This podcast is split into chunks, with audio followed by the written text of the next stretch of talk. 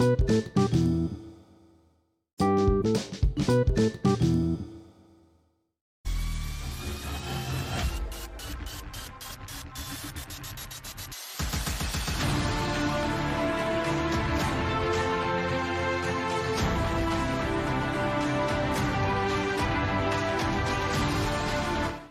right, everybody, welcome back to the Planet Film Network. I am one of your hosts, Sean Monk.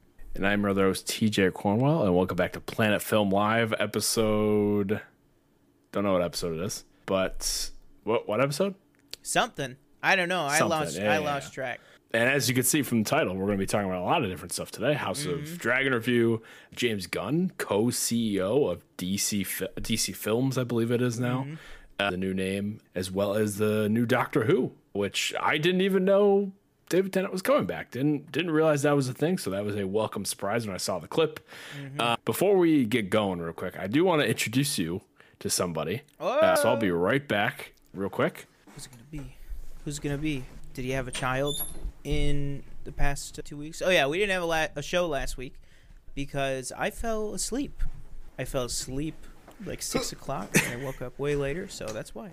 Look at that! Oh, this is my dog, my new dog, Nova. She's a golden retriever. Look at that! She is how old are you? Nine weeks old. nine weeks old. Oh my god, she's so cute. Mm-hmm. Oh my gosh! Can you say hi? No. Okay.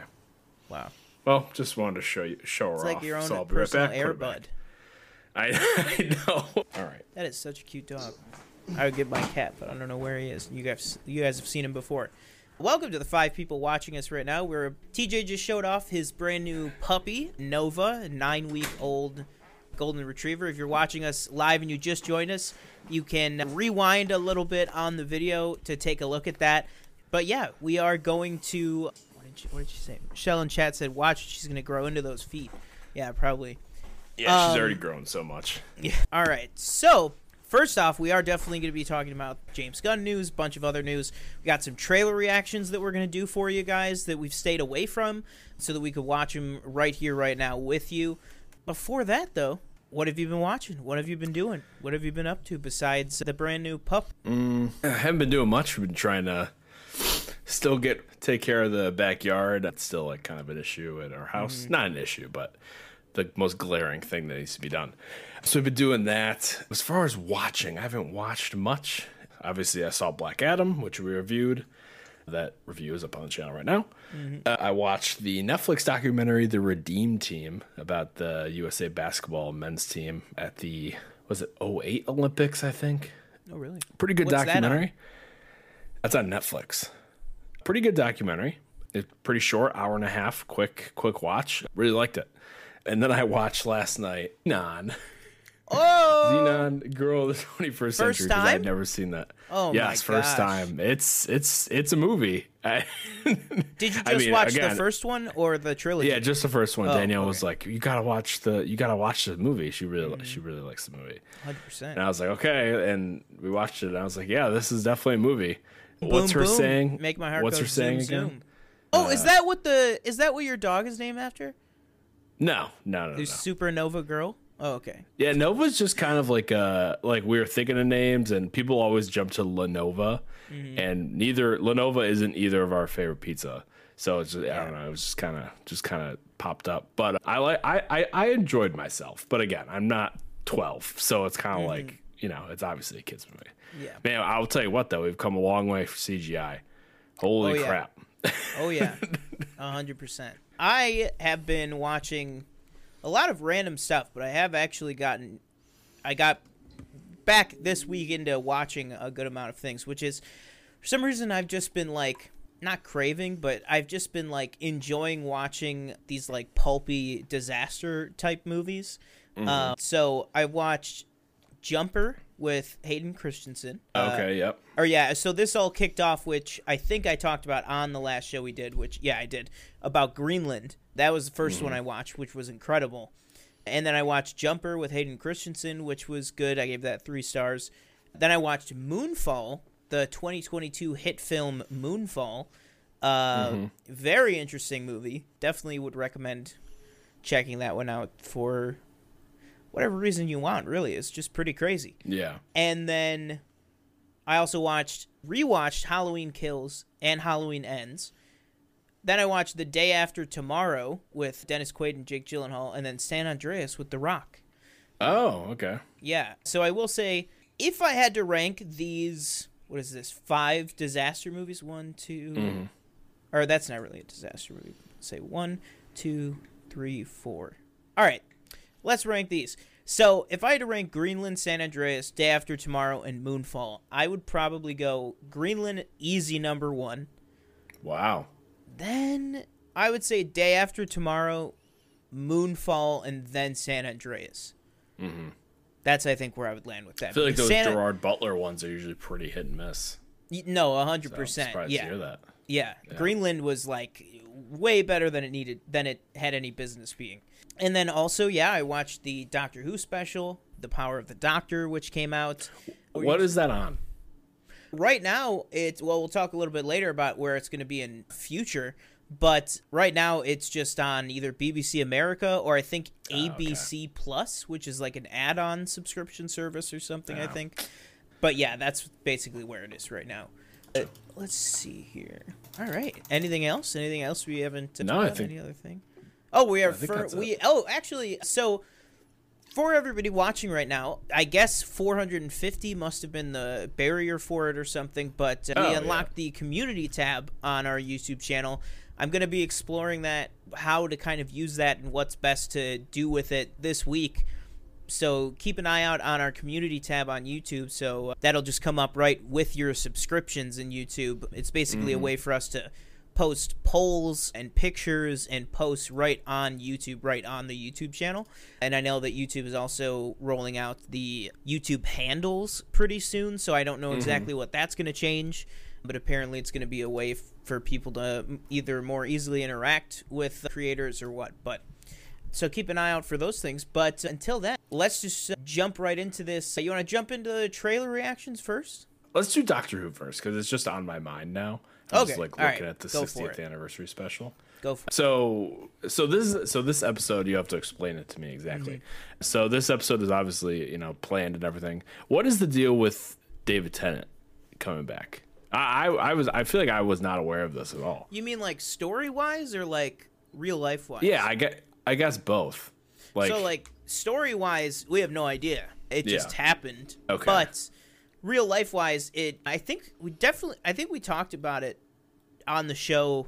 It was like two or three months ago. It Mm-hmm. I think it was a leak that they were coming back. oh and then a bunch of the footage started coming out Hmm. where it was like you know them filming on location stuff uh, Right. which again that's an awesome thing that a lot of uh, chris chibnall's doctor who the past you know three seasons has really all been kind of on green screen a lot like very mm-hmm. very much either building sets or whatever but russell t davies you know he's a real big proponent of real locations and stuff. So it was nice to see that. But yeah in terms of story wise we don't really have any idea. And in that in that teaser we also got our first look at Ncuti Gatwa who is going to be what we assume is the who David Tennant is going to then regenerate into, or there's also now mm-hmm. theories going on that maybe he is swapping back and forth. Like he'll be he'll swap from looking like David Tennant to looking like Ncuti, like some like some weird thing's gonna be happening to mm-hmm. his body that the villain's doing or something. So I've seen that theory as well. But we won't know for like an entire year because after Power of the Doctor, we won't see Doctor Who back again until November 2023 yeah which is crazy. But in November 2023, when it does return to all territories outside of the UK, it will be now officially on Disney Plus. I know we made a TikTok about this a couple months ago that there was a rumor that Disney was looking to acquire the U I think it was just the US rights.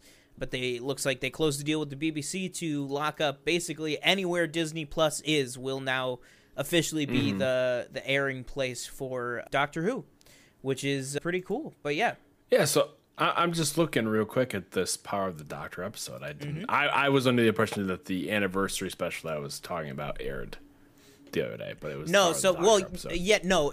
It is not the Doctor Who anniversary. It is the Okay. BBC's 100th hundredth anniversary, of, of BBC. the BBC. Yeah, so it Okay, is an gotcha. anniversary. It was the anniversary special or the centenary special. It had some Yeah. different name for the BBC, but it, but it was an anniversary special. Because I because I was just looking at the IMDb and it's like all everybody that's like alive almost that played the Doctor is in this episode.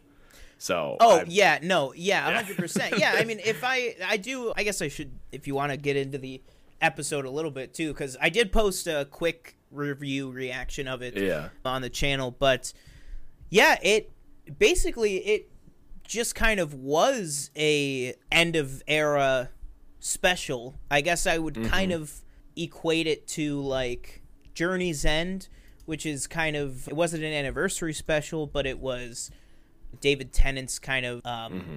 big season finale, and then David Tennant Yeah. actually like died with the whole End of Time Part One and End of Time Part Two. Mm-hmm. But the actual season finale was this episode called Journey's End, where it was basically all the companions that Christopher Eccleston and David Tennant interacted with were back Right, and in yeah. it. It was like the one that you had Captain Jack Harkness, all these people. This was very much turning into that, which I think they I'll be honest, I think they did make a big mistake with the marketing on this only because the numbers have been, you know, remarkably down for this show, but also oh yeah, they all the marketing now two of the older companions, Tegan and Ace from the Yeah. 70s and 80s, they were in it and they were in the trailers.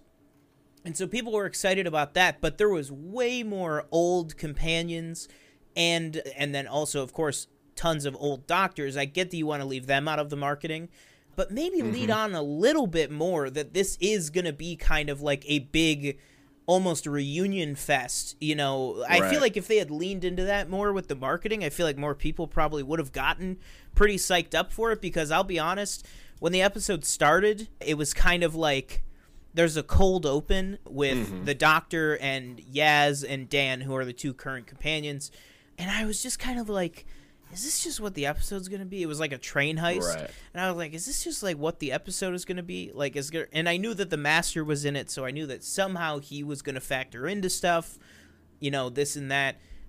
But I was mm-hmm. really, I was like, all right, I'm ready for it, and then it just Yeah. like and granted, I will say, and I said this in my quick review too, my thoughts haven't changed on this. Plot wise, story wise, I think the special was very lackluster, like very weak. It was just typical. The Daleks and the Cybermen and the Master are teaming up to take over the. Earth and kill the Doctor. Mm-hmm. There you go. You know, what else is new? But all that aside, I think just standing on nostalgia alone, I think this episode mm-hmm. was pretty good. I think that it used it super effectively because when the doctors showed up, it was a surprise. And I, I won't even spoil it for you, but just the way that they show up is very interesting. And it really gave a good reason to have multiple doctors in it. And it allowed some of the older doctor actors to reunite with some of their companions as well. I won't get it. I won't mm-hmm. tell you specifically who if you're watching and you haven't seen it yet or something. But it led to a lot of great moments. So I do think that the special, even though again I think that the writing was not that great from Chris Chibnall, I think that the character stuff was at least interesting enough to keep me pretty invested in the special. And then yeah, the uh, the crazy ending of then she regenerates into David Tennant. What the hell is going on? I don't know. I saw that scene where he's like, "Oh, these teeth feel very familiar," or Yeah. something like that. Last question I'll, I'll ask, I guess, is: Did they try and get Christopher Eccleston, or did he just say no? No, I think that they they pretty well I think stayed away from the newer doctors only Oh, okay. because cuz like Matt Smith and Peter Capaldi well for one because the newer doctors Oh yeah, are Matt Smith. yeah, the newer the newer doctors are, you know, super big busy, you know, actors now Right. themselves Yeah, like Peter are. Capaldi Yeah. and Matt Smith and David Tennant are, you know, working all the time now more than ever.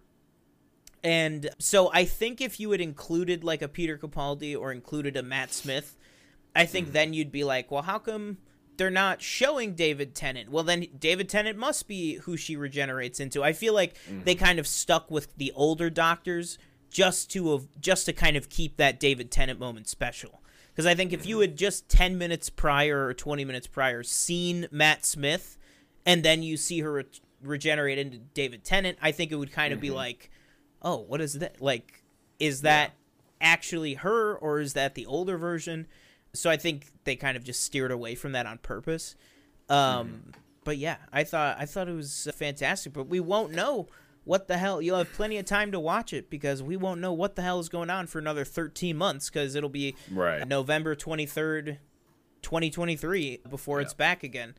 But yeah, that was kind of our Doctor Who talk there.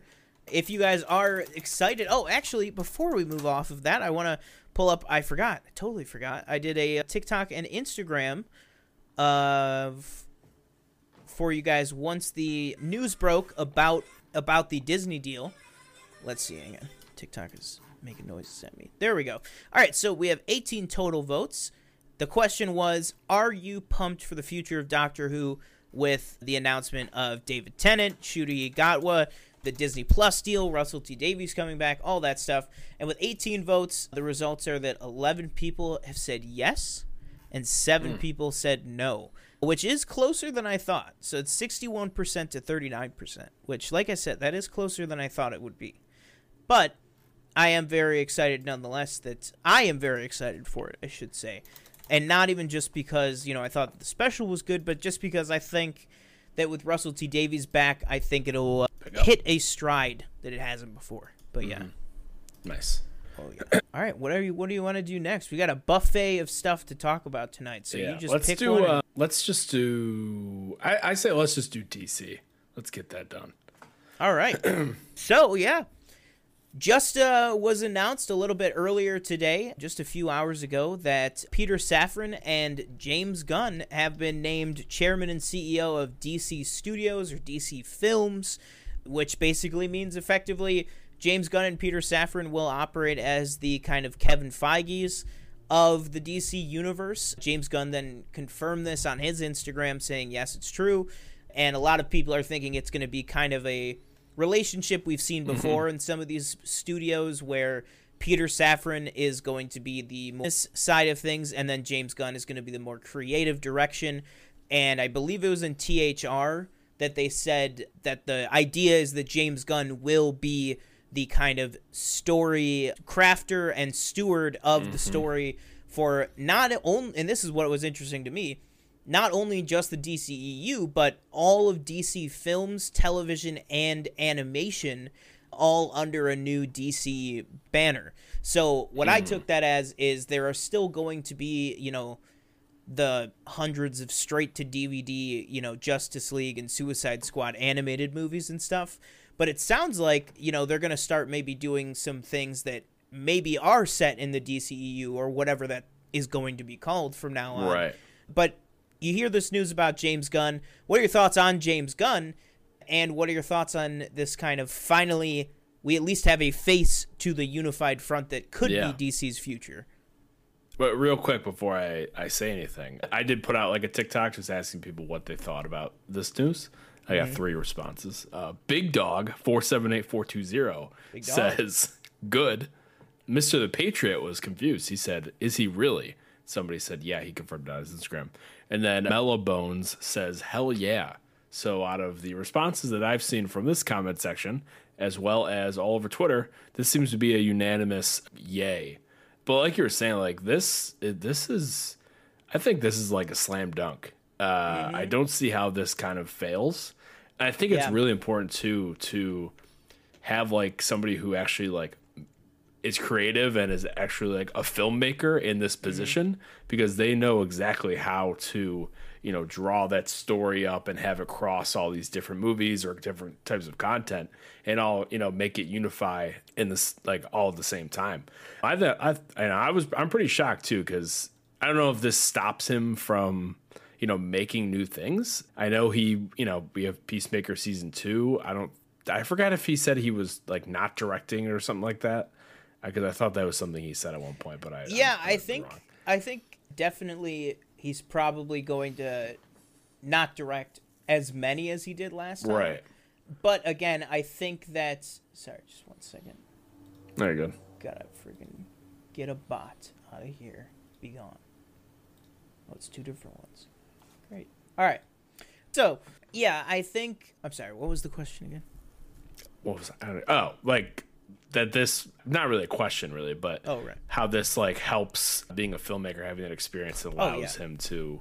And oh, and like what like Oh, if he was gonna two? still did do he stuff, say? yeah. yeah, yeah, yeah. Yeah, I think so. I think probably I don't really know of anything that he specifically said on it, but if I had to guess, I think he probably already was going to do a little bit less than he did before, just because he does have mm-hmm. Guardians much closer on the horizon for. Right. him. But also, all of the Peacemaker two stuff that was all announced prior to this deal going through. So the question is, you know, is it a thing? Is he going to have enough time? You know, it's not going to be Mm-hmm. as big a machine as Marvel is. It could be though. It could be at some. Well, point, I mean, yeah, no, hundred percent. I just right mean right the- now. the jump yeah. Right. yeah, like, but also we hear reports that like Kevin Feige is apparently up in the stars, but apparently you know is gonna do a Star Wars movie at some point. Mm-hmm. But like, if he could still have time for something like that, maybe James Gunn does have time to.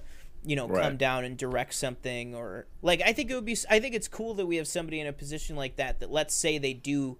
I don't know j- uh, the the Colin Farrell Penguin show, right? the the fact that your CEO or chairman could, you know, if he wants to come down and direct the pilot, like he- he's, you know, award-winning box office, you know, hit director James Gunn. So mm-hmm. I think that it's awesome to have somebody in that position who not only, like you said, is in the industry of filmmaking and television making and all that, but has worked closely with Kevin Feige for so many years and is a fan mm-hmm. of DC Comics and all the source material and everything like like a Kevin Feige too that just Right. has a lot of that knowledge just ready to go. I think is going to be a huge help to kind of drive Um, things in the right direction. And you have to imagine like this whole I don't again, I don't think we know how long, you know, Warner Brothers is talking to Henry Cavill about this whole thing and I believe at Comic-Con like it wasn't like a surefire thing, so they didn't they didn't say anything. But you'd have to imagine, you know, he did might- not he like okayed it, but he was obviously in the loop on this whole thing. You know, and a day after it's confirmed that he's coming back, or a few days after, you know, post credit, and then Henry Cavill puts out that announcement. They announce this, and I, I feel like right now they're on a really good winning streak. You know, we'll see if they can keep it up, obviously. Yeah. But I think you know if you're, you know, if you're like a fanboy of DC or whatever, you got to be, you got to be jumping out of bed so happy right now. I mean, I don't know. I'm just really interested to see the if it, like you said, like does he does he just say like everything that happened before doesn't matter. Like we're gonna start fresh, or are we gonna try and you know we're gonna try and make something from everything What that's we already have, happened. yeah. Yeah, but I'm very interested to see the the new types of heroes and villains and stuff that get their own movies.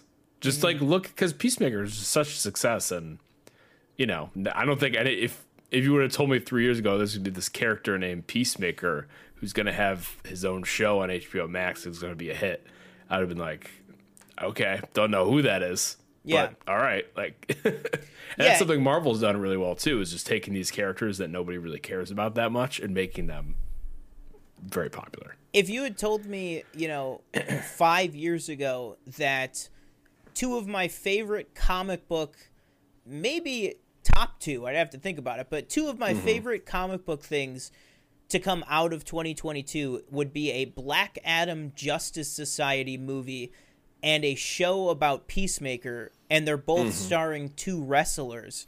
I would be like, Yeah. what? Like, but the Oh, yeah, fact, yeah. the Uh-huh. fact that you know, like you said, I mean, Peacemaker was an unmitigated hit. I don't know if unmitigated is the right word for a positive thing, but it is a you know through and through hit with audiences, critics. Um, you know, it's not a movie, so you can't say financially, but we know you know that the numbers were huge for it. It was a huge show for HBO Max. I think you know it's right up there with House of Dragon and Euphoria for them for this year.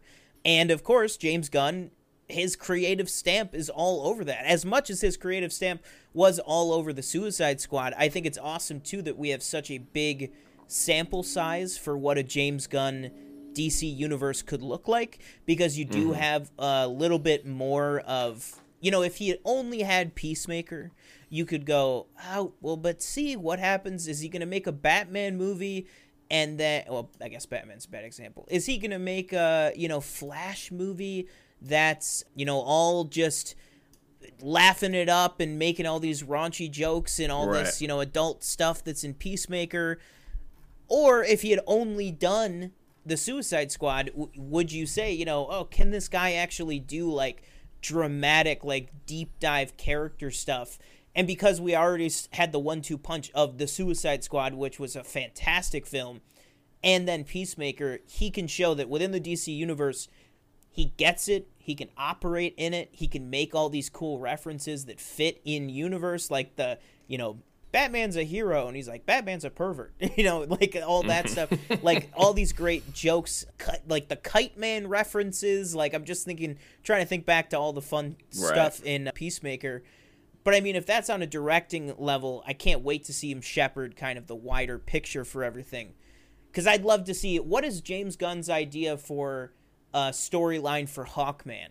Because that, that's what mm-hmm. DC really doesn't have over Marvel is storylines. You know what I mean? Like I'm thinking to myself, I'm like, I could give you the chronological history of the last 15 years of Sam Wilson's life.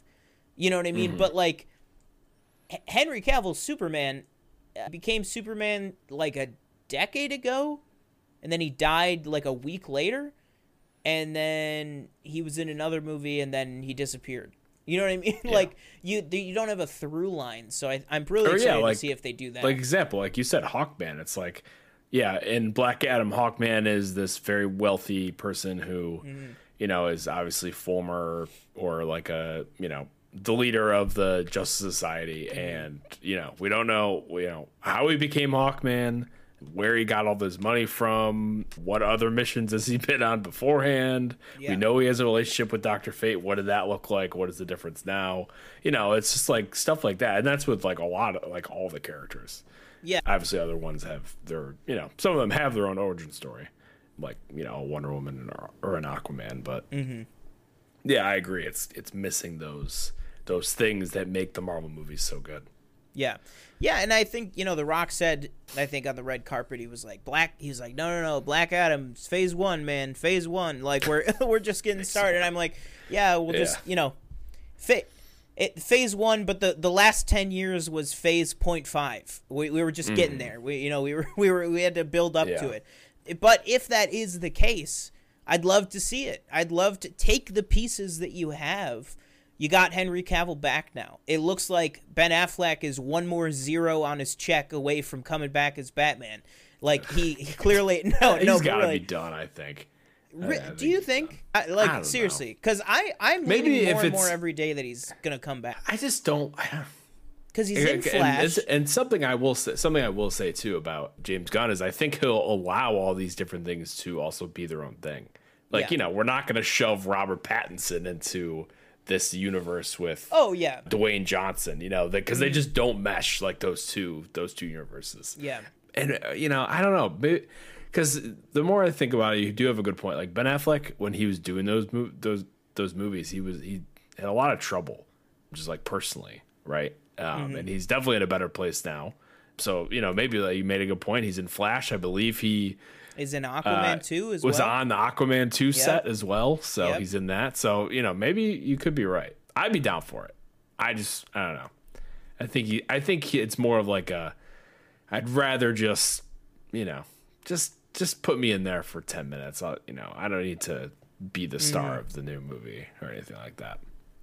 Yeah, I agree. I think too he could. I think if he wanted to, even he could just kind of take a step back and be more the Batman Beyond type Batman, where he's more just Oh, running yeah. the Justice League.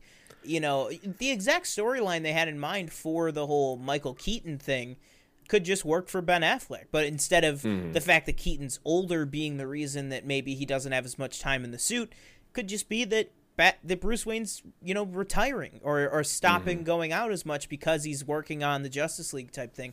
So I think there's a lot you could do with it if he only wants to do like a 10 or 15 minutes a movie. You know what I mean? I Mm-hmm. I still I still very much enjoyed Captain America in Infinity War and he only had 15 minutes of screen time. So, Mm-hmm. you know, I I think it is doable, but we got these brand new shiny toys with the JSA and Black Adam and all this stuff, Mm-hmm. and then we got Henry Cavill back on the board. Shazam is more a part of things now than ever before. I think that they are they finally have a good launching pad for this stuff, and I think they do have a really good setup for whatever the hell is going on with this Amanda Waller stuff. That they're kind of positioning her as a uh, as a Nick Fury type in this universe. Mm-hmm. We just don't have as much context right now, which I sure I'm sure will change because obviously James Gunn has been very instrumental in everything Amanda Waller's been doing since you know the Suicide Squad last year. Yep. But yeah, else on DC that we want to talk? Well, what do we think is gonna? What do we think this is gonna change for the TV end of things? Because, like they said, there is that piece in there about DC live action, television, and animated projects all tied together under a new banner. I don't know. Weren't they? What was that thing that they were like shut, or was it they were shutting down different animation things? uh, in Warner Brothers, or was that they were just like canceling a bunch, bunch of stuff? uh, both. Which one I was? Both. both. Yeah. Yes, I think you see maybe an increase in all of those different. In my opinion, you know, DC is very good at their animated content. You know, sometimes the movies are hit and miss, but I'd say most of them are pretty good, in my opinion. Mm-hmm. Uh, you know, maybe that's I guess that's you know up to anybody's opinion, but I think maybe you see a little bit more of that. Maybe you see more shows like a Harley Quinn. Now I've never watched it, and I know people love it, but it's a little bit more crude humor. I, I would say maybe you see more of that too, and I think you see a lot of more shows like with a peacemaker type, which I think just thrive on HBO Max, just because you know that comedy is really good and if you put together a cast that you know has really good chemistry, it's it's gonna make sense.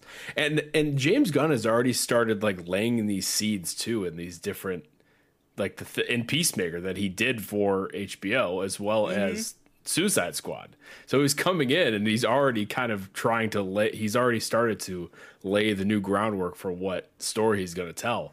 So yeah, I, I'm I'm really excited. Yeah, I think there's a lot of potential. And the the last two things here I want to bring up for DC is basically I think yesterday or two days ago we got a report saying that George McKay from 1917 is apparently the front runner to replace Ezra Miller as Barry Allen slash the Flash in the DC films. Do you think that would be a good choice?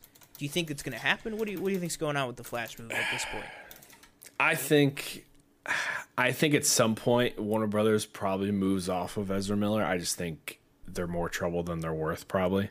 Um, mm. Even if you know, even if the Flash does, you know, amazing at the box office, and I know there's been reports that it's a very good movie. Mm. Uh, I just, I just think they're more trouble than than the company needs. Yeah, and the whole apology attempt did not fly. Yeah, I mean, if he if he doesn't go to jail, isn't he like charged with whatever, like burglary or something. Something. Yeah, burglary, um, breaking and entering, whatever. Yeah, I don't know much about George McKay. I've only seen him in 1917. I think mm-hmm. that's. I mean, it. he was good in 1917. he was good in 1917. I always get him confused with another actor that I Harry looks Dickinson very much like him from Kingsman. Yes, yes, yes. Same. I always exactly. think he, they look very similar, they, and I always get them mixed up. I had to, I had to say in my head like 20 times in the past minute not to talk about because Henry right. or Harry Dickinson was just in a new movie that came out, so this horror mm. movie that was like terrible. So I was like, I got to remember that it's not that guy. It's the guy from the right. Oscar-winning Sam Mendes movie 1917. So it's like mm. it's a gives me a little bit more confidence. But uh, yeah, I think I'd, I'd be interested in seeing him in that role. Yeah, I think I would be very interested as well. I think it's definitely a little it would be a very big difference with how he looks because they just very much visually look different. Miller is much more. He's got kind of a like you know they got kind of boxy features with dark black hair. George mm-hmm. McKay, I feel like he's a little bit like lankier, so right. I think it'll be interesting. But yeah, I think it could work. I have confidence in Andy Muschietti or whoever is going to be making these decisions maybe at this point it is going to be James Gunn, or maybe these decisions are already made and we're just going to find out about them at some point. Mm-hmm. But either way, I think it'll be good. And then, what are your thoughts on this, just in general? Cavill being back. Do you think we are going to get Man of Steel 2 soon? Because oh. Henry Cavill did then follow up Black Adam with that oh, Instagram okay, yeah. post, right, yeah. where he said, you know, this is just a taste of what is to come. yeah, I think I think Man we'll of Steel 2 directed next... by James Gunn? No, actually, uh, Zack Snyder coming back. From Army of the No. Dead? Oh, I don't think so. I don't think so. No, I think we probably get it in the next, you know, I don't think it's like, you know, 10 years away or something. I think it's maybe next two, three years. We probably get mm. that. I was hyped though. I, you know, I think we were both pretty high. I, I, it was spoiled for me, unfortunately. I saw the, saw a TikTok leak or whatever. But your reaction, whew, you were, you were very excited I was pumped, uh, man. when he showed up. Not the best conversation between him and Black Adam. Still not sure where Black Adam Yeah. stands in this DCEU. Hero, villain, we don't know. still, Um, still Vulture and Morbius, Black Adam, Superman. Right. As far as Um, post credits, we should talk conversations go. Yeah, what I will say is I hope uh, I hope the next movie isn't like Black Adam versus Superman. I feel like that's just moving too fast. We need a, a solo Henry Cavill Man of Steel too. We don't need like you know a bunch of other characters mucking up the works in that movie. Uh, And you know they should go back into Shazam and just edit Henry Cavill's face onto Superman. I think Just extend the fr- release the Same IMAX enhanced Same version. Yeah, Yes. release the IMAX version and just have it be just that one scene is just a little Right, bit yeah. higher, and it's just Henry going. What? Yeah. uh, but last thing on the whole James Gunn DC thing here, just quick question: What do you think this means for James Gunn at Marvel? I think he's. I think it's kind of done. I mean, he's made all these Guardians movies, all have been quality, I'd say. Mm-hmm. And, you know, we're going to get the third one, I think, next year. Uh, is it late next year? Or is it like Nope. midsummer? May May first, I think. May, okay. Yeah. so, yeah, I think, you know, after Guardians 3, I think he's kind of, you know, is, is kind of finished with Marvel. He's moving on to DC. Uh, and I really don't think you become this the, the CEO of a DC films and then continue to make content for Marvel. Like you'd probably want to work for the company that you're employed by, Yeah. you know. So Yeah, I think it'll be interesting because I think my gut tells me. Well, for one thing, I think it's great that you see, like you said. I mean, this guy directed well now a TV special, mm. two amusement park rides, and three films, and mm. a lot of stuff on two Avengers movies. You know, he has Right. done a lot of work for Marvel over the years. And I just love that something like this is happening where this guy found obviously he had success in the horror genre, but this guy found so much success with Marvel, really kind of came up with them starting in phase 2, learned so much from Kevin Feige, and then he can go and take over this literally the highest position. He is running DC everything besides the comics. Uh, and yet, you know, Kevin Feige was probably the first phone call that was like, man, it should. You are the perfect choice. You know what I mean? I just mm-hmm. love that there is no bad blood because anybody that goes, well, DC's you know trying to do this, trying to do this over on Marvel. It's like, mm-hmm. well, what are you gonna do now that DC and Marvel are run by two buddies? You know what I mean? Mm-hmm. Like, and, and I love that. So I feel like it's even something that you know, if maybe one day he steps down from DC, he could always go back and direct another Marvel thing. Or, mm-hmm. you know, I, I just really hope that it keeps him open, like we talked about earlier. But I guess only time will tell on that. Speaking of James Gunn, I think it's time for us to do a little reaction to something that he did direct, which again came out literally moments apart from the announcement The news, that yeah. he, that he will be taking over DC is the trailer reaction I love James Gunn's ex-wife, Pamela Beesly herself.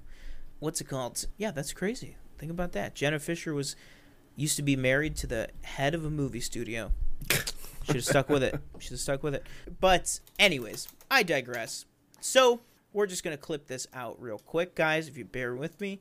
If you are joining us, we are about to take a look at the brand new trailer for Guardians of the Ga- or sorry, Marvel Studios special presentation colon the Guardians of the Galaxy colon holiday special official trailer. So let's just go ahead and dive right into this. I love this intro. yeah. Oh, Geek Ledger. All right, Does he sound very different? come on, Nebula. His character, Sean Gunn. He's not as like toothy. Gotcha. Oh, they're going to Earth. Uh, his mother. Special. Is it really him? Oh my God! Shit. What? What? They're gonna kidnap Kevin Bacon? Cosmo. Oh, It's in Kevin Bacon. wow. It's so soon. It's a month away. Yeah. Do you think I mean, for all these all- special presentations, they're just going to give us one trailer a month in advance? It's happened Yeah, I mean, now. why not? What's Yeah. the, you know? No, yeah. Uh, I, I I think that looks awesome. It just looks like some goofy kind of you know hour hour and a half adventure, Mm-hmm. just you know with a Christmas theme. And you know, like we said, this is a new format for Marvel to kind of mess with and see you know what different stories, what fun stories that they could tell without having like a direct impact on their universe as a whole. So yeah, I'm excited.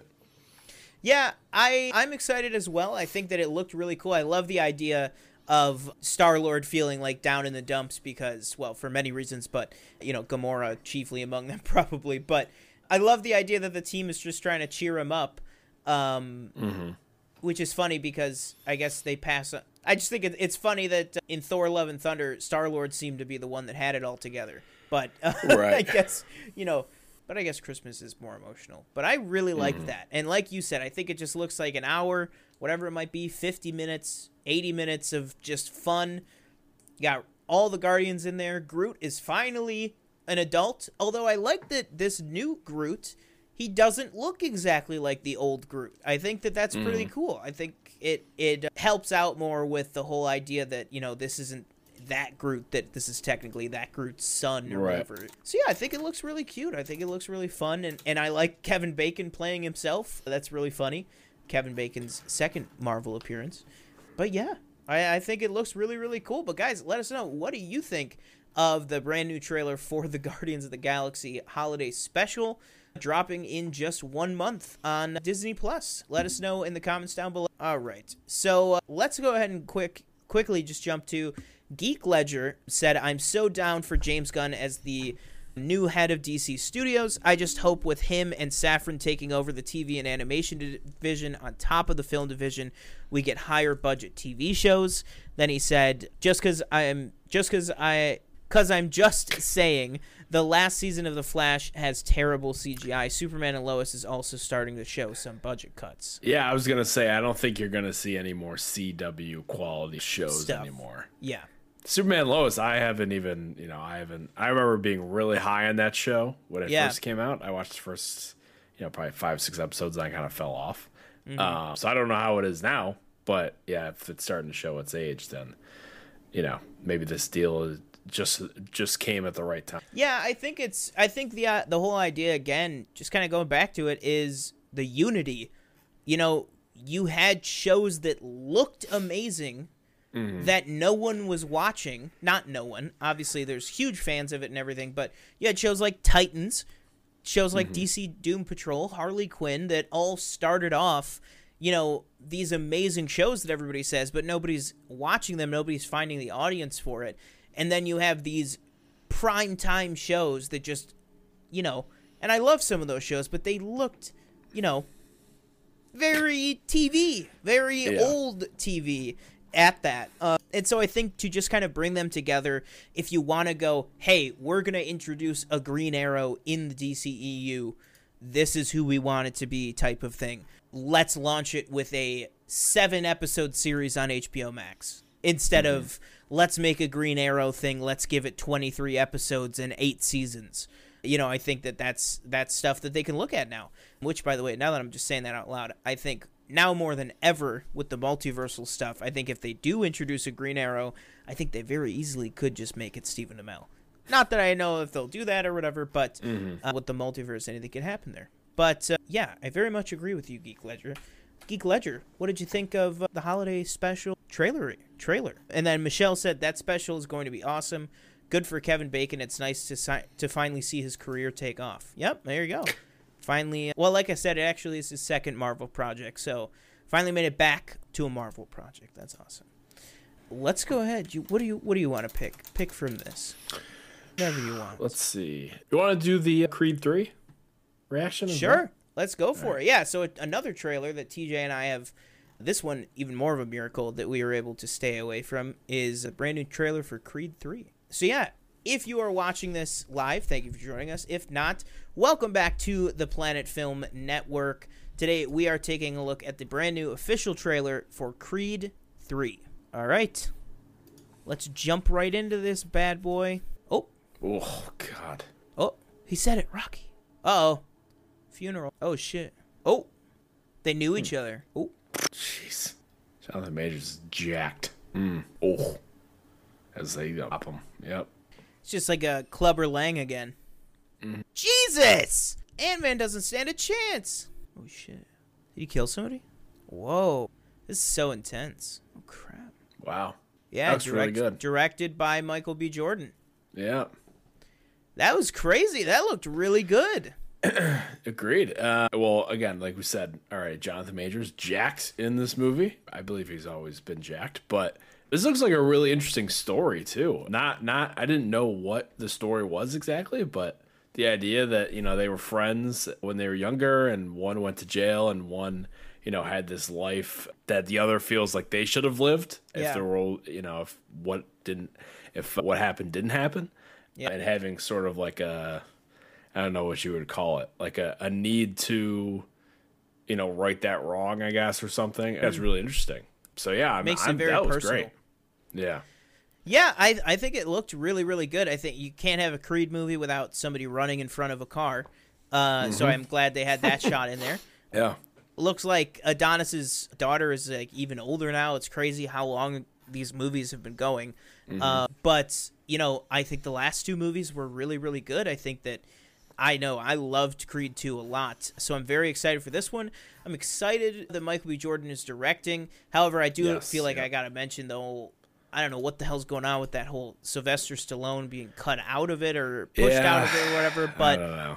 you know, at the end of the day, I wasn't around in the 70s and 80s, so you know, I don't have that much This attachment to it. Exactly. no, yeah, no. I will say Ro- Rocky is very much my Rocky, only because in, in our Mm-hmm. house, I feel like we were we watched Rocky all the time. I love those movies, but I somebody like a another channel like Christian Harloff who is like a diehard Rocky fan is like, you know, I'm not going to watch this movie. I don't know if he said that about this trailer.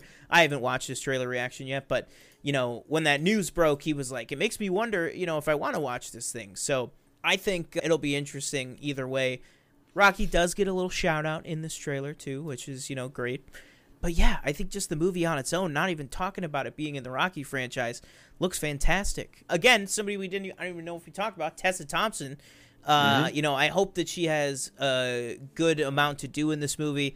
I know she was kind of one of the weaker parts of Creed 2. I just feel like she took a little bit more of a step back because it was, you know, so much about Rocky and Drago and Creed and, and the son. Right. But yeah, I'm excited for it. But let us know, guys, what do you think about the Creed trailer? Let us know down below, and uh, make sure to go ahead and hit that subscribe button while you are down there. All right, thank you guys for bearing with us with those trailer reactions. Let us know what you thought of the trailer for Creed 3. Was that your first time seeing it, or have you already seen it? That was Let my first time seeing it. Oh, I thought you were asking. Oh, me. I was, oh my My god, bad. that was funny. You looked so uh, earnest. You were like, "No, that was my first time seeing it." Let's see here. Danielle said he's direct. Yeah, he is directing. Geek Ledger says Michael B. Jordan should direct Blade.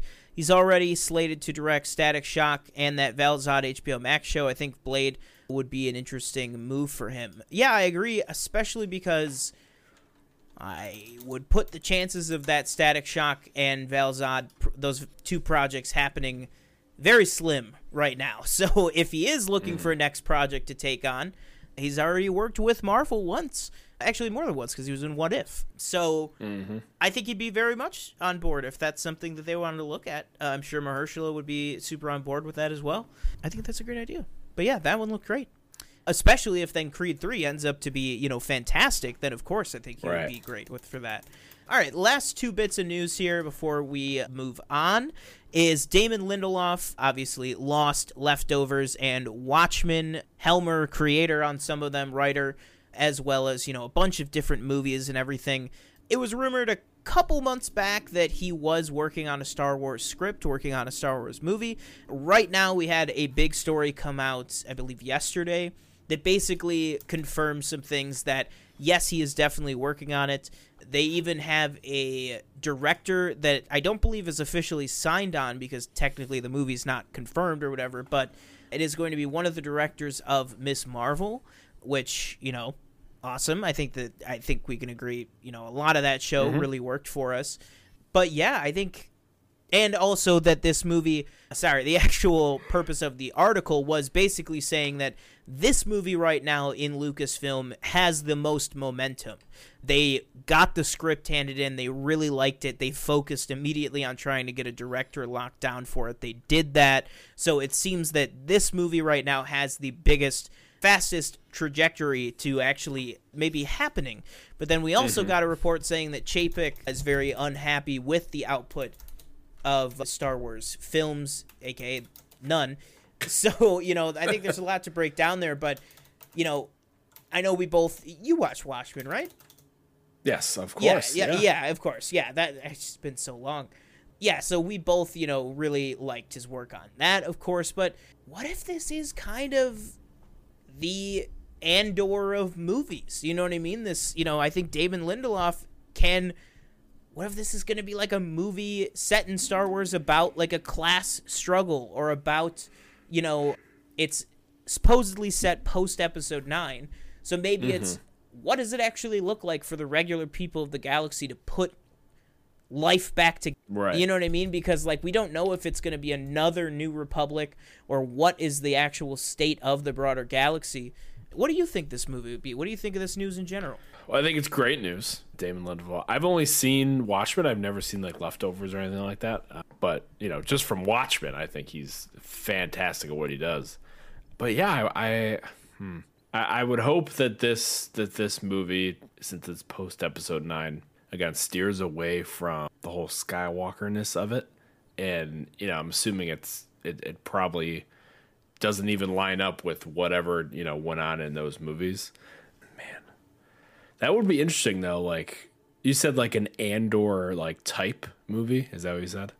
yeah like what it like the kind of actual people actual consequences type of star wars this stuff the mm-hmm. kind of vibe we're getting from andor Yeah, I that'd be think he would interesting. really- I, I, he would really do great with that yeah, like like you yeah like like you said, like people seeing you know people different planets. Maybe you do. Maybe if he does multiple movies, you focus on a different person slash family on each planet in each movie, or if you just have it jumping around, you know, uh, people on all these other different planets, trying to, like you said, like kind of, you know, put together their life back together after the first order. Um, Yeah, I think that'd be really interesting. Or we do maybe we just do a whole like a bounty hunter movie.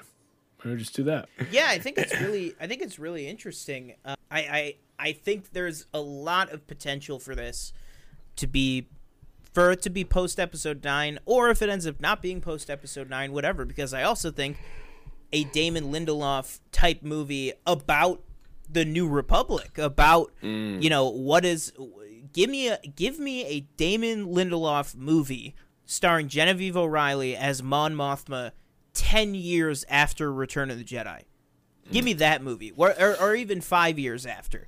Give me Mon Mothma's, you know, trying to trying to just get this new republic together. Like, give me something like that, and just the political machinations and all this stuff. I think that stuff would be so cool, especially with what he did on Watchmen. Just the way that he kind of wove fantasy and symbolism and a lot of thematic stuff together was fantastic. Speaking of, Andor check-in. How are you feeling about Andor? Great show. Great show. trying to remember what happened in the episode from last week. The Last week was kind of the reset. He Right. went back and visited Bix. Mother, right? Yeah, his mother, absolutely Marva. Uh, Fiona Shaw is absolutely killing it in this show as Marva.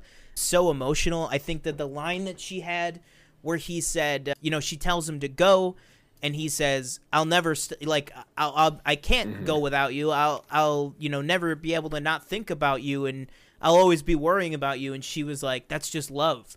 That was right up Right. there with you know what is grief if not love persevering with me. Right. Um, yeah. So I thought that that was fantastic. But yeah, and then him going I'm to the kind of beach Yeah. planet. I'd say I I was mo- oh yeah that was that was a very big that was a very big change of tone I felt like. Because we we zoom in on this planet mm. and it's like this like whatever type of music I was like this is not the music I expected to hear you know at the end mm-hmm. of this episode. Something that you know really inter- interests me going forward in the show is uh, what's her name? Basically the empire mirror her kind of Dedra? still trying mm-hmm. to yeah you know figure out what is going on and being stopped at like every single turn and just keeps going and uh, the guy who who was a corpo but then he got fired and now Syril? he's yep and he's working in like this security company right I think like that? it's well, it's the Empire, but I think it's the Security Bureau or st- oh no, she's with the Im- Imperial um, right Security Bureau, the Standards Bureau. That's what it is. He's in the Department of Standards. Mm-hmm. So I think they said he's like looking at like fuel readouts or something. Right. So I'm Um, interested to see, you know, what happens with him. And like it like zooms out and he's just like typing away at this desk. I said that a reminded me of Severance. yeah. It's like Uh, it's like Severance in Star Wars. and we got a few Palpatine name drops as well, which I thought was Yeah, we got Wolf Yularen in there, the Mm-hmm. mustache man himself. You know, he betrayed the Jedi and uh, just kept rising up the Imperial ranks there. But you can go and check out Clone Wars on Disney Plus to see him be a hero, or give a fascist speech on Episode Seven of Andor, the beauty of Star Wars. Yeah, I really am liking Andor so far. We both are. We will keep the reviews up. I'll tell you what, it's going to be a lot mo- easy, a lot easier for us to stay consistent with our full Andor reviews now that Andor is the last show standing because House of mm-hmm. the Dragon has unfortunately fallen. She-Hulk over. Rings of Power was over for us the day it came out. You know, really Andor is the last big show right now. Until and then I realized though, we do I do have The Crown coming up. Did you where are you at with your Crown? we, haven't we haven't picked it back up. Oh. We're in season three. Oh, really? You So. slowed down in the Coleman years. Wow. We we we only got like an episode through. Oh, wow. I explained it like I explained it maybe like I explained it months ago like why we just Fell weren't, off? Mm-hmm. aren't able yeah fell off. We want to get we want to get back on the roller coaster, but you know hasn't happened yet. Yeah. Oh, I want to jump over to chat real quick. Actually, can you read Geek Ledger's chats real quick? Yeah. Oh jeez. Sorry. You did the, that one. Star Wars Lost in Space, starring Joey from Friends, as he falls in a wormhole and gets spat out in the Star Wars universe, and he has to find his way back to the future and to Earth. That that would be a funny show. I don't even know who you would cat. Maybe not. Maybe not Joe. Maybe not Matt, Matt LeBlanc, LeBlanc? now. Maybe maybe you get somebody you know more that comedic. uh, Dennis that Quaid. Is relevant. Not. I shouldn't say that is relevant. That is more popular now. Mm-hmm. That yeah. Jack Quaid. Hey, man, you joke, but could be. Yeah. What are the repercussions of putting a religious order as the protectors of the galaxy? How does the galaxy move forward in a galaxy where the Jedi essentially committed genocide against the Sith? And then he said, idea for his movie. I think What say you? I say yes, absolutely. I think that that would be an awesome idea. I think that if it went into those things, I think it would because maybe that's your answer to doing a post episode 9 thing is mm. okay, we're going to do a movie after episode 9, but it's not going to focus on any of the main characters. So maybe it's not focusing on the Jedi, but it's focusing on maybe the government who is trying to figure out what to do with the Jedi.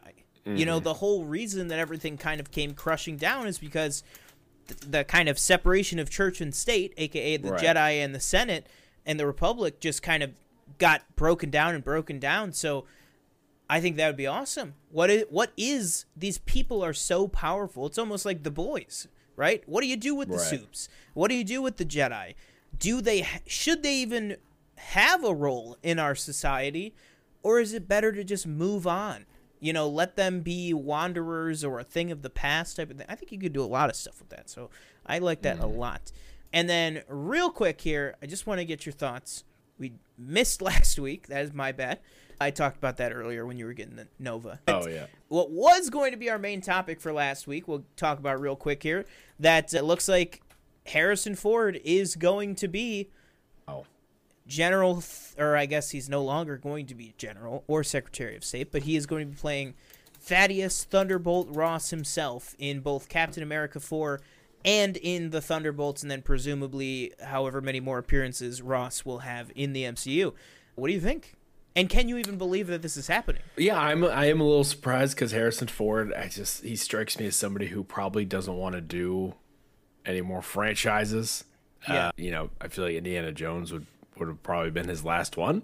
But you know, it looks like he signed on for this Thunderbolts movie to take over the role of Thunderbolt Ross, and I'm excited. Uh, I think it's a great, great choice. You know, he's instantly recognizable, and I think he can. You know, I think he'll he'll do a very good job of embodying the character that William Hurt did when he was playing the playing the role. Do you think he is going to either A, grow his hair out, Mm-hmm. B, have a wig, or C, just go with whatever he's got on his head the day of filming? Because Ross I'm definitely say- he he definitely has a very like coiffed like gray and He does, silvery yeah. like hair look to him. Uh, and uh, and I'm Harrison's s- a little more just kind of on his head. Yeah. I think I I think probably I think he'd probably probably just get a wig. Let's make it Yeah. easy. That's one. what I that's what I figured too. Yeah. just because I'm just sitting here trying to think about it, and it's like, of course Mm-hmm. that fits. Like, of course that is perfect casting. But then I'm like, have I ever seen Harrison Ford with a mustache? Like that, like you know, I'm thinking about that Yeah. in my head right now, and I know I've seen him with a beard and stuff. Uh, Mm-hmm. but like Harrison Ford just with a straight up mustache in like a three piece suit. What is that gonna look like? Like you know what I mean? Like like Indiana Mm-hmm. Yeah. Jones, he's he's always a casual guy. Like what is he gonna look like? you know, all done up like Thunderbolt Ross. I think it'll Mm-hmm. be very interesting. But yeah, amazing news. Obviously, a little shocking, although I'm sure just like his answer to why did you come back for 2049, the money. So I'm sure I am sure he said, "How many Yeah. planes can I get if I do this?" Okay. Planes connect. So, uh, how many crashes can I pay for? Yeah. But no, yeah, ab- absolutely awesome news. Really excited to see it, and the fact that we don't even have to wait that long. Cap Four is less than two years out. They already have director, script, everything. So, it sounds like they're going to be pretty ready to go. Harrison Ford wore a suit in Working Girl. I know he wore a suit in Working Girl, but he also was like a 40 year old man who just looked like a man in a suit. I'm talking about like in Blade Runner 2049, the guy just was wearing like sweatpants and a gray T-shirt Mm-hmm. with a pizza stain on it the entire movie. you know what I mean? Like that's basically Yeah. it's literally what he's wearing on the poster too. But not that there's anything wrong with that. I'm just saying it'll be interesting to see him kind of in character again. I'm gonna need Uh, a classic like line from one of his previous Yeah. movies. For example, "Get off my plane." I knew you were going to say that one. Yeah, him and Bucky are going to get into a fight in the second act, and he's going to say, "You know what, Barnes? Get off my plane." And then Bucky's going to be like, "Gladly," and then just jump out Yeah. the side. right. No, I think I think definitely he's definitely got a he's got a Sir, why do you have a whip? some people. Sir, whoa, whoa, whoa! Oh my God, where's Banner? Have you seen? All right. Anyways, let's move on to not even our main topic, but our closing topic, which is going to be a long topic, because we did miss last week's. We actually have double duty to do here, which is if you are just joining us, welcome back to the Planet Film Network. Right now, we are going to be talking about House of the Dragon episode 9 and then also episode 10. Now, TJ, just Mm. for the sake of putting it up as its own video, let's do a quick, like, five minutes on episode 9. And then, right. and then we'll just open it to a discussion about 9 and 10. Going back a week in your brain machine, Yeah. how did you feel? We got Rhaenys bringing the power back, Alicent Uh-huh. crowning her son, literally kicking Aegon, dragging him, kicking and screaming to be crowned in the dragon pit, and then obviously that amazing end. But also some great moments with Alicent and Rhaenys during the episode. Criston Cole being an absolute piece of shit. You know, a, a lot of great stuff to love and hate. So, how did you feel about episode nine as a whole? Thought it was another fantastic episode. I thought that I thought that the big thing. Remember how we were like, oh, the the the something always huge happens at the second last episode. I felt it was almost mm-hmm. reversed in the season one, where it's something really big happened in episode eight, for example, and episode ten, which I found very interesting. Not not Yeah. that nothing not not that nothing happened in this episode, but I feel like the two biggest things were in those two episodes. But yeah, I thought the Rhaenys and Alicent conversation was awesome. The end, of course, was was amazing. Rhaenys, you know, just blowing up this this church that they're at, that the the king is being named at, and basically, I was like, she could, you know, she could end it right there, but you know, obviously, mm. too too easy. Can't do it that way. Yeah, I won't kill I these ten people, but all the poor people that I just exploded out of the floor and and crushed to death is okay. Yeah, I did uh, the the Larys Strong thing. That was weird. Ooh, that yeah. was weird. That Yeah, I was not like, a good what look. are we doing? Not a good look for Uh, either uh, one. Yeah, yeah. Uh, and Aemond, eh, the whole chase with Aemond trying to find Aegon throughout the city, and just some some little some little things here and there that were kind of like, oh man, Aegon, he's he's terrible. He sucks. Hmm. Like I think they they kind of make a nod that he has like multiple children, possibly just scattered around the city. Yeah. Correct. Um, Yeah, that, that you see that child fighting kid. too. That was brutal too. Yeah, I was like, what like the that's fuck crazy. is this? Yeah. Yeah. And I, you know, I'm assuming Game of in Game of Thrones time, like Game of Thrones from a few years ago. I'm assuming that's out. Maybe that's outlawed at that point, right? Like, yeah, I you- think so because that's what Mysaria asks Otto. She was like, "The only thing I require is you know stop the the fighting or whatever." Um, So yeah, I'd hope Mm-hmm. And- I'd hope by the time it's it's outlawed. Yeah, and some one other thing that I just found interesting was I think Alicent has some pushback towards Otto at one point. I don't remember exactly what it said, but I was like, "Thank you, Alicent, for kinda know, like a standing up of for wills. yourself." Yeah. Yes, thanks for standing up for herself. Although, and then Rhaenys though immediately goes right back at her and is like, "Can you not see that you're just this pawn?" I think she said like not Yeah. that specifically, but and we're like, "Thank you." That's what we've all been saying. But yeah, I thought it was a great episode once again.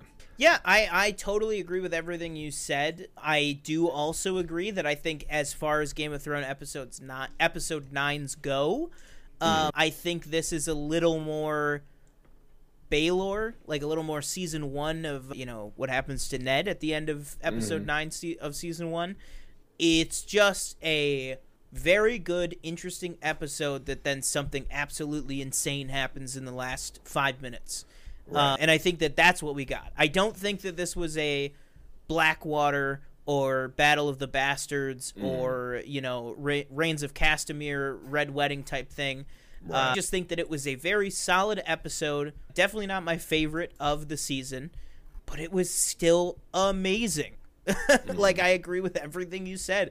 Even something you didn't mention, like the the two Kingsguard, Erryk and Arryk, the two twins. I liked they were the one they were the ones sent to go find Aegon and I liked that they mm-hmm. had the kind of with each other these like twin brothers about one is like you know trying to tell his brother like look at all this terrible stuff Aegon's doing like he shouldn't be our king all mm-hmm. like this that and the other really trying to get him to their side and everything but then the other brother's just not having it. And then you see in episode 10 where the two brothers land with their allegiances but I like that that was set up in here. Even something that you know not these huge characters just these two kingsguard that are gonna you know go one way or another. And i like that we got that focus in this episode that was so chaotic. But yeah I, I think that it was a fantastic episode. Again i think that Olivia Cooke absolutely was eh, just phenomenal i hate hate hate that just by nature of this show it means that her and Emma Darcy are going to have to go up against each other in um, the awards, which, you know, sucks. But uh, I think that either one of them deserve to win. I also think Rhys Ifans is a Sherlock for uh, Sherlock is a lock for supporting actor. And then I think also, of course, not really to have to do with episode nine, but I think, of course, Paddy. course, I, I, yeah. I, I personally, I've seen a lot of TV in 2022, and I, I do personally think, and and I'm including Bob Odenkirk in this. I think that Paddy probably deserves the win with with just what I've seen so far, Damn. Yeah. because he just absolutely came in and crushed that role. I mean, he just became that role. He was Viserys. He do- he dove in ankle or not ankle deep, but he do- he dove in head deep, you know, with both hands open into this role and just completely crushed it. And then of course, episode 9 is the last we'll probably ever see of him. I was so sad in episode 10 when Matt Smith's Matt Smith had highest billing on the show um, Mm-hmm. For the first time, which I was like, oh god. But then it makes sense because it's going to be Matt Smith's you know show going forward. Uh, Right. he's he's very much the biggest star going into it, so you know I understand that completely. But yeah, I thought episode nine was great. I know I kind of got off off the point there, but I thought episode nine was fantastic. I would say probably MVP acting wise was definitely Olivia Cooke's Alicent. MVP character wise, I think was Rhaenys. Not even just for the end, but I think that when she is going toe to toe with Alicent, and Alicent's trying to dig her claws in, and Rhaenys is like, "You don't think I know like what you're doing?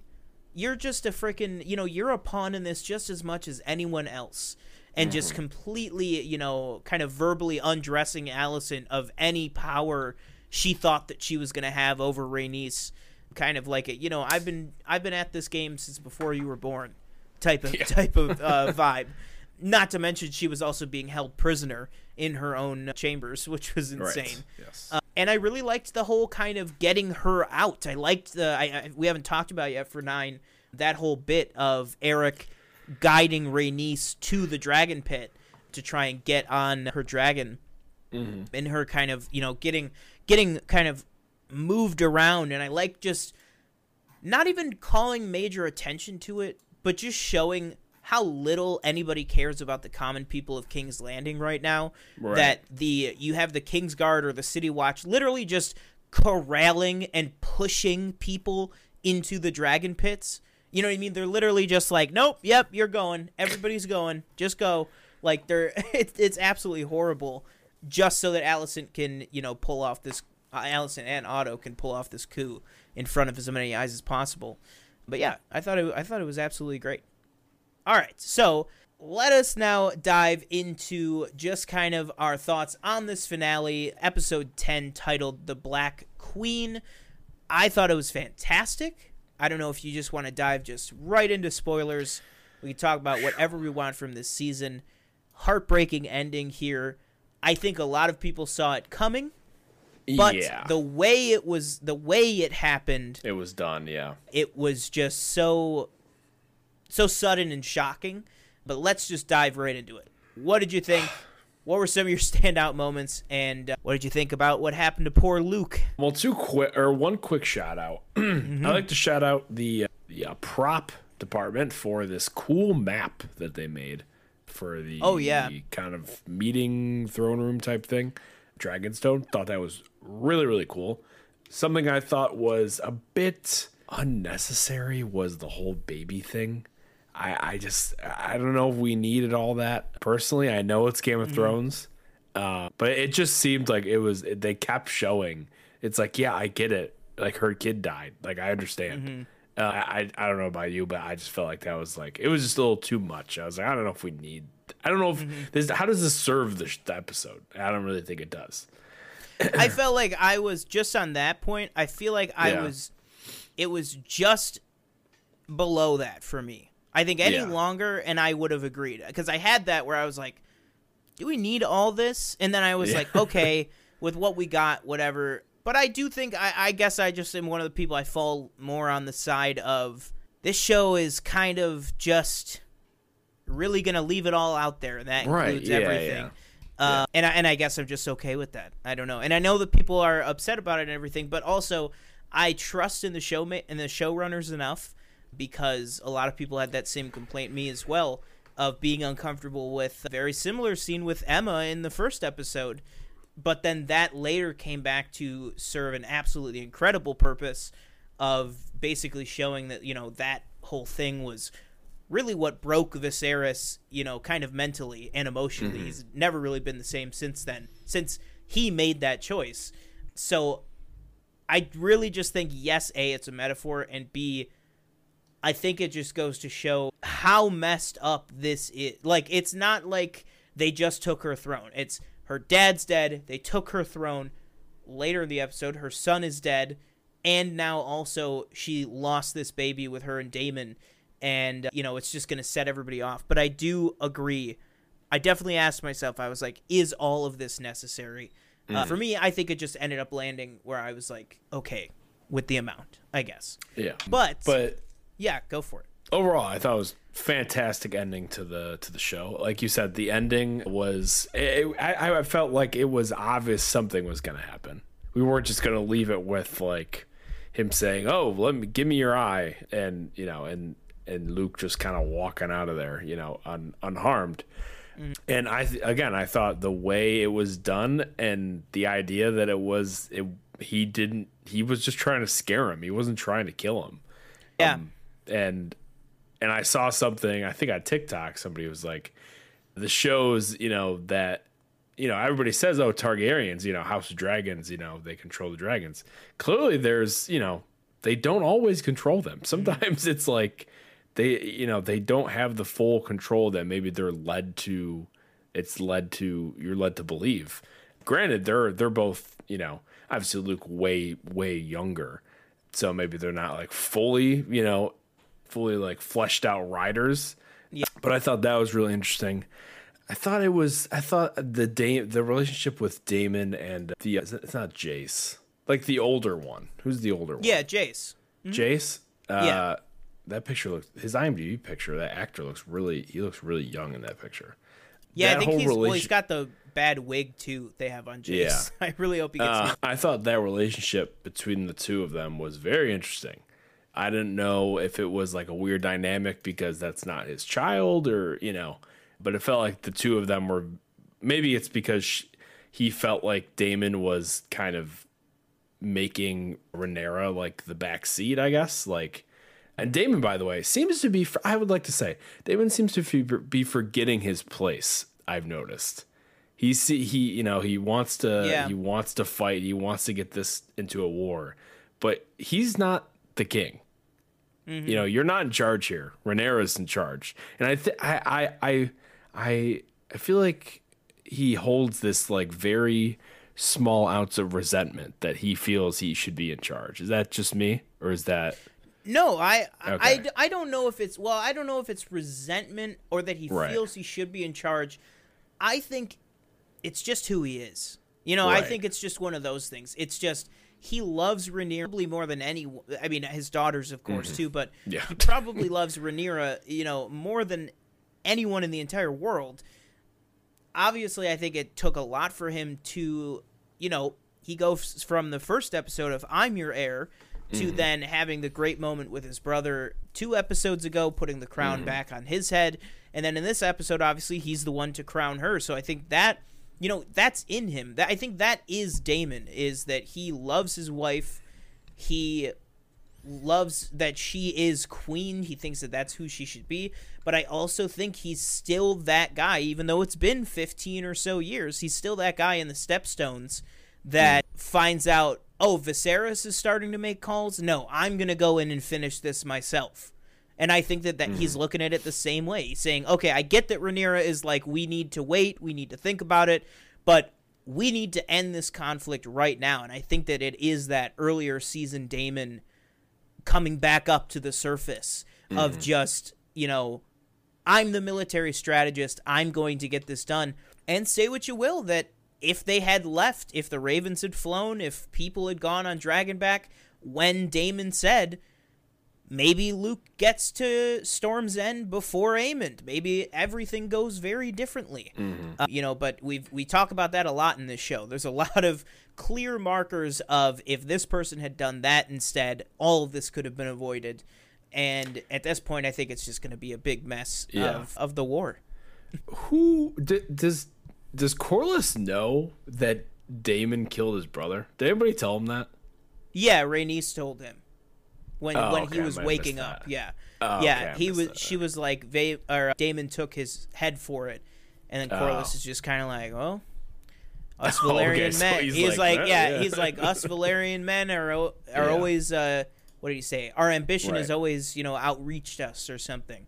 Some great line. Which again, oh my god, honestly, if I gotta say, one of my favorite things in this whole episode was just seeing Steve Toussaint's name back in the opening credits, knowing that Corlys would be in this. I also got a minor book spoiler, which I don't know if you want me to tell you or not. It's just very minor. Uh, yeah, it's It- fine yeah All right, all I'll say, and also it'll be two years, so you'll probably forget. All I'll say Mm-hmm. is, sounds like Corlys is sticking around for a while. Oh, which is great. It's it, it, I I heard just that he has an official position in Rhaenyra's court.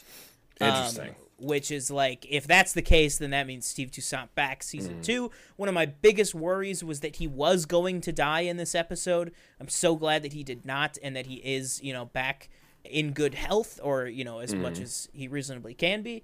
And I thought that his performance, again, so powerful, almost like a Paddy Considine coming into the Great Hall, making that walk when Corlys comes to court for the first time and he's walking down the steps with his cane with mm-hmm. Rhaenys and everything.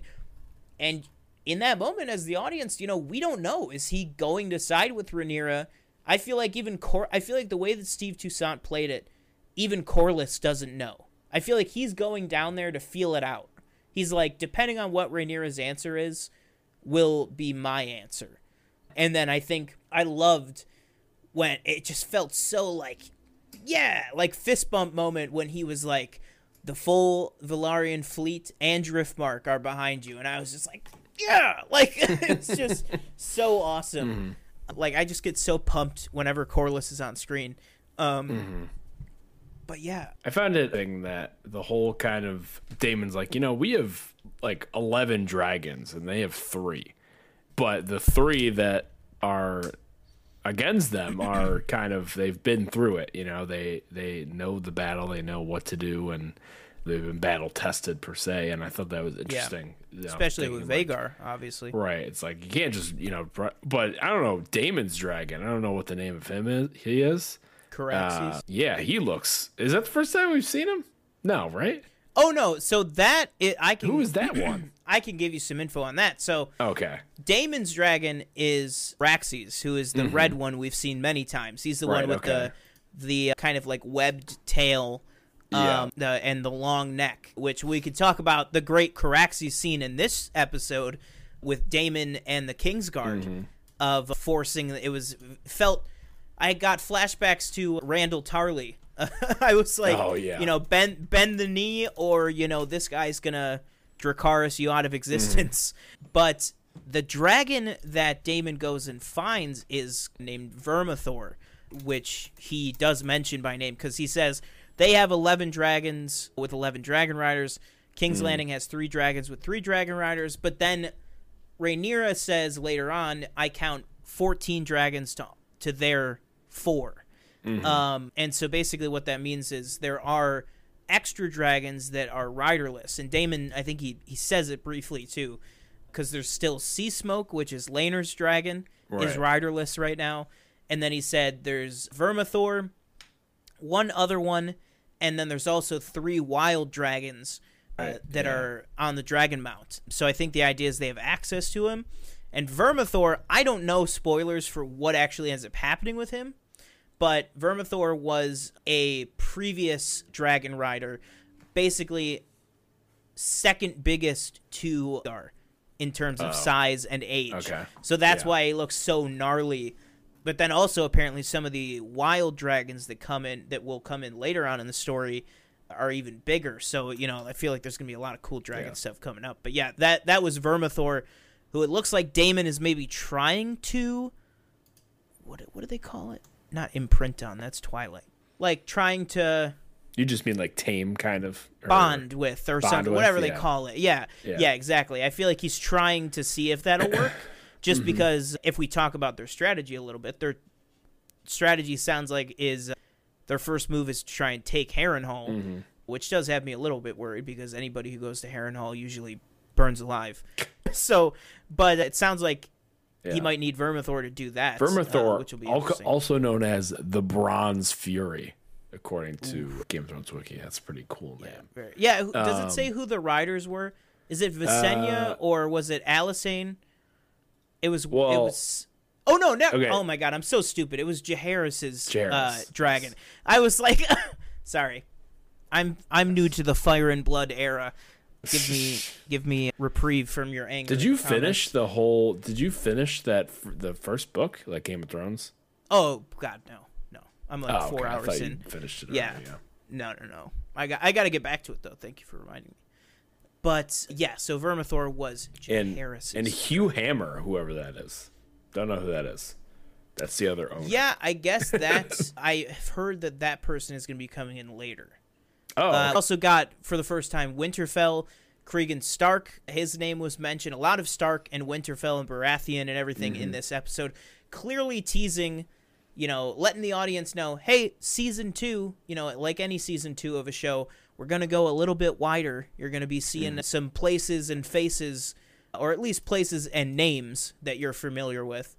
So yeah, I'll be very interested to see what happens. I'll also be interested to see what happens with Jace's reaction to his brother being killed, uh, because obviously we've seen we've seen their bond grow. You know, in the last five episodes that we've gotten to know those kids. But yeah, I mean, it's just a great episode. But how did you feel about that scene with the King's Guards, with Daemon kind of not forcing their loyalty, but yeah, interesting. I- I- reaffirming their loyalty? Yeah, I thought that was interesting because honestly, I was like, I'm not, I didn't question their loyalty at all. But when he did, I was like, oh, maybe they, maybe they would turn. Um, That was interesting. Yeah, I, because I couldn't see them because it's like we're kind of here. You know what I mean? it's like we're we're you know we're not going to leave and go back to King's Landing and you know pledge our allegiance to to the Hightowers and everything. Yeah, you'd Also, kill us I- I before we even got on the I boat. did think it was funny. Granted, it, her, Allison's, you know, they didn't take the Hightower name, but I did think it was funny how the Hightowers are not mentioned at all in Game of Thrones. You have Yeah. to imagine that, you know, maybe it do, maybe it doesn't go too well for them at the end, yeah, I'm trying to think, trying to think of all the Hightowers and Velaryons, or maybe they are mentioned at uh, once that were in there. At one point, but like No, they're I- not I like a don't- main house or anything. You know The I only mean? thing I can think of is if maybe Sam, when he was in Oldtown, yeah, maybe said something about them.